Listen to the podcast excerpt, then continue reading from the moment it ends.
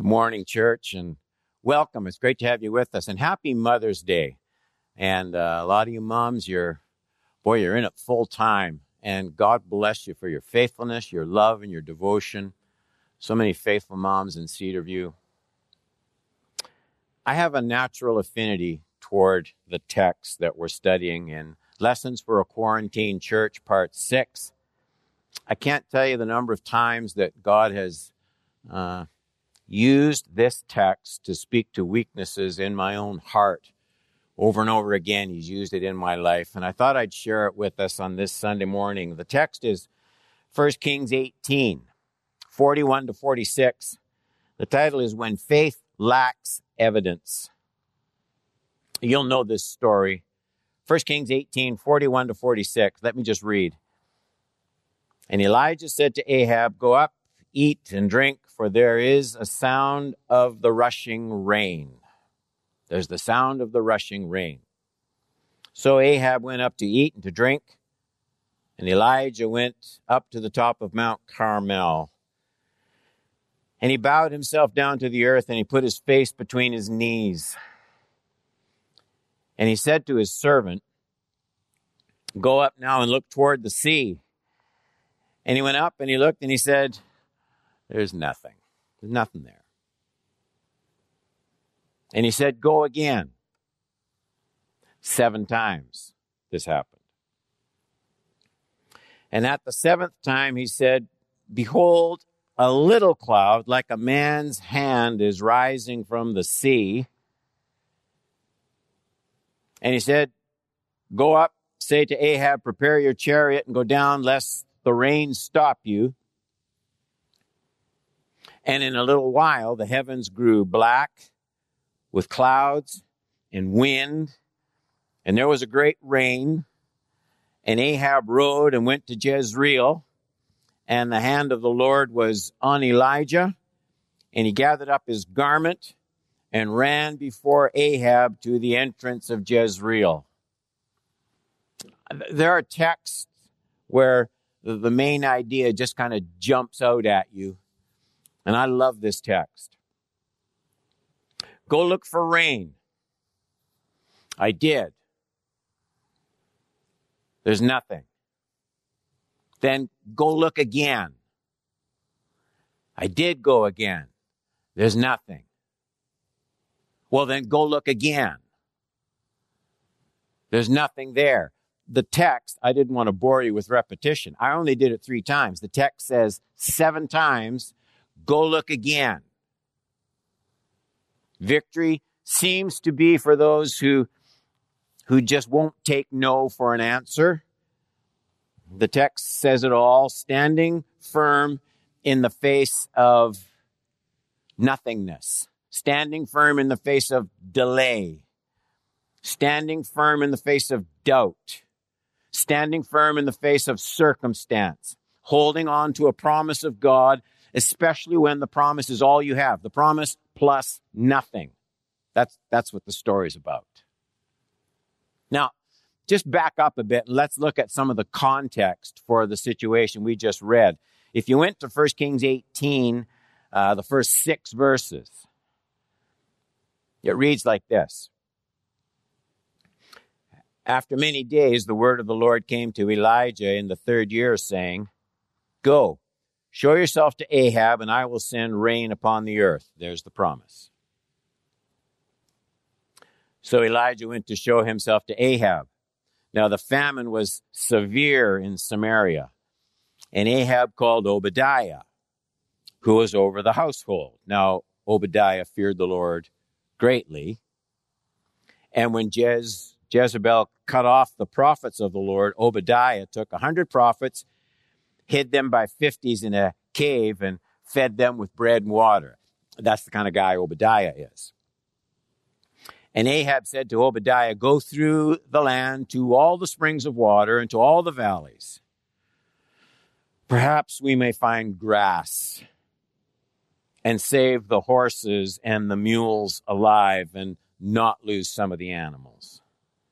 And so they divided the land between them to pass through it. Ahab went in one direction by himself. Obadiah went in another direction by himself. So there's the story. The land has been buried in dust. It's been buried in dust for three years. Obadiah is desperately trying just to find enough water to keep some of the animals alive. Food supplies are drying up. The lakes, the streams, the ponds, they're nothing but dust. And the sand and the dust, they get in your eyes, they get in your nose, they get in your lungs. It was an ugly time. And the land was filled with skeptics about the future, doubt, fear, pessimism filled the land. The mood was ugly at this time. It wasn't the best time to go around predicting cloudbursts. The attitude of Elijah's servant was typical. There's nothing. I went and looked. There's nothing. There never will be anything. Let's not kid ourselves about future rain. There's nothing there, Elijah. The passage is full of lessons that I just dearly love. Let me share some of them with you. Faith never grows when times are easy. You, you go through the entire Bible, and you'll find that when the whole land, various times, various seasons, different kinds of circumstances, but when the whole land is full of negative reports, God will almost always raise up a man or a woman of faith. He, he just seems to look for people who are more influenced by the power of his word than the spirit of the age. Faith is always going to be bombarded by pessimistic reports. That's the way it works. Faith will always be challenged by the downward pull of circumstances, the downward pull of culture, the downward pull of the crowd. There's nothing. You're going to face that every day of your life. There's, there's uh, a challenge here for people who have not yet reached middle age. Let me speak to you. You're going to hear it every day in high school, in college, in university. The Bible is a collection of myths. Religion is just a crutch. There's no God except the one that exists in your mind. There's a whole system out there that's designed to teach you there's nothing. There's nothing shaping your future except you. You have to trust solely in yourself that you make up your own rules as you go along. You make up your own life as you go along. This world wants you ignoring there is God. Do you know how to stand against that? When all you're hearing is there's nothing. There's nothing out there. Are you going to accept that as your final answer? Do you know how to stand against the tide? Do you know how to sort of satisfy your own heart in God and give a reason for the hope that is in you when nobody else seems interested? Boy, I think the church, this church, is desperate for a rising generation who can, who can just carry their own weight for Jesus in this world. Keep your hope in the Lord. Send the experts back to the blackboard with their empty theories. There are always going to be particular times of spiritual challenge and difficulty. Unless you're just some kind of bleary eyed dreamer, or maybe just a brand new babe in Christ, you'll know what I mean when I say there are times in life just like the weather in our text. There are times when the whole universe seems to shout that there is no hope for rain in the middle of this drought. Maybe that's where you are. Maybe that's where your mind is right now. You've been praying for that situation to get better, and it's getting worse. You've, you've been thirsty for some kind of fresh cloud burst of hope on your dark circumstances, and you're choking down nothing but dust. Yeah. In short, it just doesn't feel like high tide in your walk with God. You see other people with their glowing stories of faith and power and miracle. And while you might try and fake it on the outside, you just feel more out of season than in season in your soul. Elijah. Elijah could identify with all of that. This day had started out in a pretty dynamic way for Elijah. He had just come down from the mountain. The fire had just fallen. Remember the story? The false prophets had been eliminated. His prayers had been answered. There was no waiting. There was no delay. There was no lack of evidence. Everything had been so quick, so dramatic, so decisive, so obvious. Now it's all different. It's completely different. Now Elijah stands all alone. And if you're going to follow Jesus in this world, there are times you just have to stand all alone. Nobody even seems to remember the victory on the mountain. Nobody shares Elijah's conviction and his confidence. Everybody's talking now in the opposite direction of faith and hope. And so if Elijah's going to stand up for God, well, he's just going to have to do it all by himself. And, and so he prays. Get this. He prays just like he prayed up on the mountain when the fire fell. He prays just like that. Only nothing happens. And so he prays again. And nothing happens. And so he prays again. And nothing happens. And so he prays again. And nothing happens. Every time he prays, he gets the same response. He has a promise from God, but every time they look up into the sky, nothing. And what I want to leave you with all my heart, what I want to leave with you is it, it's, it's what you do next that sets the direction of your soul. And that leads into the second point I have. Sometimes you have to believe before you see. Oh, everyone would believe God after the rain fell. Oh, sure. They'd all praise. They'd all trust him once the gullies were gushing with cool, clear water. They'd all trust God once He gave them exactly what they asked for. But the Bible says faith is the evidence of things not seen. I know many times life can be difficult. I'm just like you. I have a lot of days, I've said it before, I have a lot of days where I'd be perfectly happy to grow a beard and move to San Francisco and sell real estate. I notice Pastor Ron and Tom, they're all growing beards, but they're not selling real estate. I know, I know from experience. Sometimes you're the bug and sometimes you're the windshield. But I'll tell you, there's, there's something, God has used this over and over again in my weak life. There's something growing inside me that just loves the fiber of this man, Elijah. You go look at the sky and look for rain but there's nothing. There is no rain. Then go look again because God said he'd send rain and it's going to rain. What a text. No, now this isn't just some kind of wishful thinking on Elijah's part. This isn't some positive confession where he's going to make something happen just by his faith speech. No, faith isn't make believe and it isn't pretending. There's a lot way too much pretending in Christianity already. That's not what faith's all about.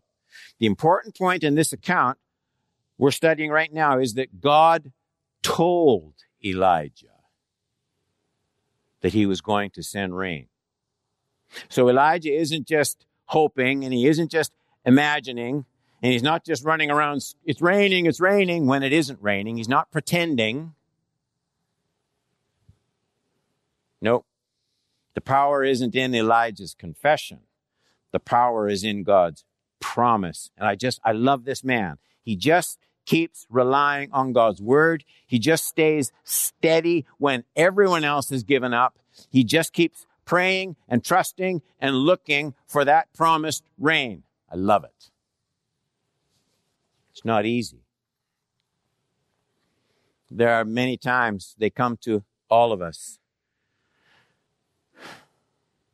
There are all sorts of times, maybe you're there now, where it's easier to doubt than to believe. That's why it's called the fight of faith.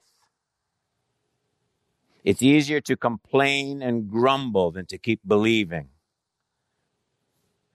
The person who has to have the answer before he trusts the Lord, he's in big trouble. He's in big trouble because drought can be long, viruses can last a long time, drought can be hard, it can be stubborn. And if you just live your life by feelings and emotions and blessings, you're going to quit and go home. Just continue to look to God to keep your life anchored in His promise. There's no magic. You just stay there until the rain comes. Refuse afterthoughts. Refuse to budge. There's nothing. Then go look again. It's going to rain. Point number three. I want you to see this is the pattern, not just of this one marvelous story, but it's the pattern of faith in the Old and New Testament. There's another account. Let me just read it quickly. It's in Acts chapter 27, verses 17 to 27. So 10 verses. We're hearing about Paul's story in shipwreck. And after hoisting it up, they used supports to undergird the ship. Then, fearing that they would run aground in the Syrtis, they lowered the gear, and thus they were driven along. Since they were violently storm tossed, they began the next day to jettison the cargo. On the third day, they threw the ship's tackle overboard with their own hands. And when neither sun nor stars appeared for many days, and no small tempest lay upon us, all hope for our being saved was abandoned. There it is. All hope of our being saved was abandoned. There's nothing. Same thing. There's nothing. Since we had been without food for a long time, Paul stood up among them and said, Men, you should have listened to me and not have sailed from Crete and incurred this injury and loss. Yet now I urge you to take heart. Now listen to how his words. There will be no loss of life among you, but only the ship. How do you know this? Well, for this very night there stood before me an angel of God to whom I belong and whom I worship. And he said, quote, do not be afraid, Paul. You must stand before Caesar, and behold, God has granted you all those who sail with you. So take heart. This is Paul speaking. I have faith in God that it will be exactly as I have been told. So all hope had been abandoned, we read earlier. Paul, I have faith in God that it will be exactly as he said. So everyone was filled with panic. Every wave was saying, all hope is gone. There was nothing to hold on to in the situation. The cargo had been thrown overboard. Nothing to hold on to except, except Paul has a promise and he won't let go of it. This is a day when such people are desperately needed in the body of Christ. We need people who have good hope in the promise of God. We need people who don't lose their head when everyone else is. Here's another text Psalm 112, 6 and 7. For the righteous will never be moved, he will be remembered forever. He is not afraid of bad news, his heart is firm, trusting in the Lord. Evil news can come, evil days do come. The psalmist lived in the real world, but still chooses to believe in the goodness of the Lord, even in the middle of bad times. And he says that gives steadfastness. The last point I want to look at how the New Testament treats the text that we've been preaching on from 1 Kings, because the New Testament talks about that account. Evidently, as the Holy Spirit inspired different writers of the New Testament, the Spirit of God felt that this account, this prayer for rain was important and relevant. And it's brought right before the whole church as an important reminder of prayer and faith. That happens in James chapter 5, 16 and 17. James writes and says, Therefore confess your sins to one another, pray for one another that you may be healed. The prayer of a righteous person has great power as it is working. And then these words Elijah was a man with a nature like ours. And he prayed fervently that it might not rain. And for three years and six months, it did not rain on the earth. So the Bible tells us several things about Elijah and his prayer for rain. Here's some closing thoughts. A, he was more jealous for God's glory than anything else. See, that's why, that's why he prayed, before he prayed for rain, he prayed that it would not rain. He prayed that it wouldn't rain for three and a half years. What would make him pray that? He prayed that because the people were worshiping idols. Elijah couldn't stand it.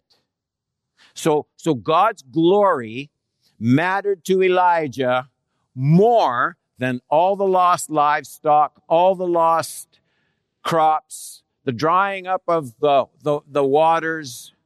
None of that mattered to Elijah as much as the people are worshiping idols. I cannot live with it.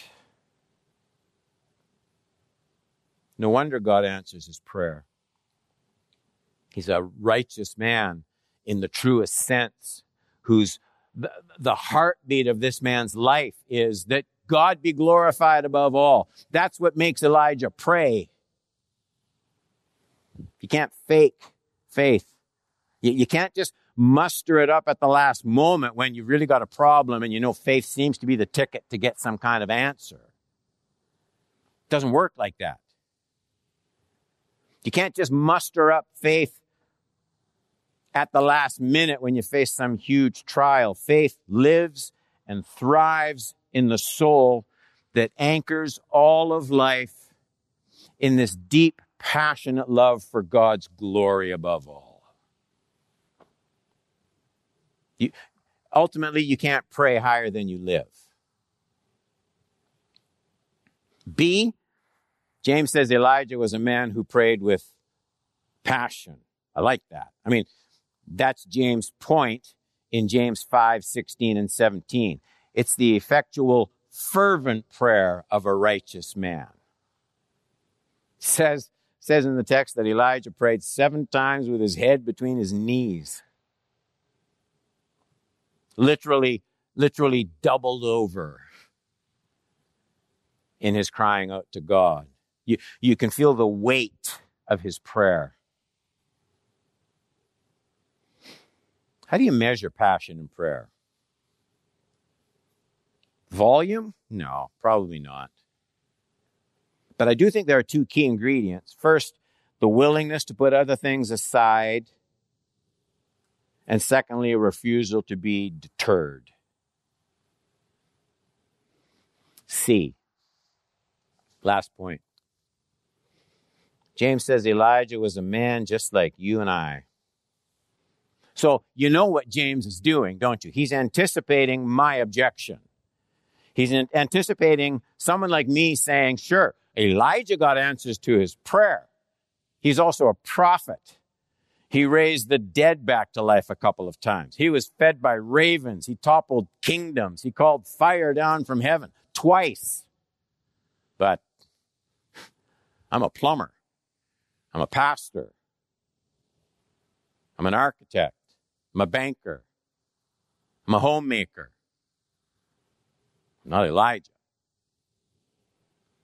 Don't, don't miss James' point that Elijah was a person with the same kind of passions as you and I have. a man of like passions. That's what James says. You don't have to be a special person to do what I'm talking about. To, to keep trusting in the promise of God. You don't have to be a perfect person to expect God to work when you pray, though the devil will tell you otherwise every time you bend your knees. But you do have to stick with it. No wonder the Bible says, don't throw away your confidence. Don't throw it away. Chuck it. In keeping it, there is great reward. But there's that time element. I did go look for rain. There's nothing there. Go again. I did. There's nothing there. Go again. And, and you get this, don't you get the feel of Jesus' words? You just knock until it's open. You seek until you find. In keeping it, there's great reward. Underline those words in keeping, keeping. You have to keep your confidence in the Lord. You have to keep it. It doesn't just stay with you automatically. Sometimes you have to believe before you see. And so, for all of us at this time, go look again. It's going to rain. Let's pray. What a story from your word filled with hope that carries us through our own weaknesses, teaching us confidence in God. I pray for Cedarview Community Church. I pray that there be no one who would cast away his or her confidence because it will have great reward. And every time you go and look and you feel like there's nothing, we just want to hear your spirit say, like Elijah, go look again. Go look again. No good thing will he withhold from those who walk uprightly. We trust in your good grace. In Jesus' name. Amen. Amen.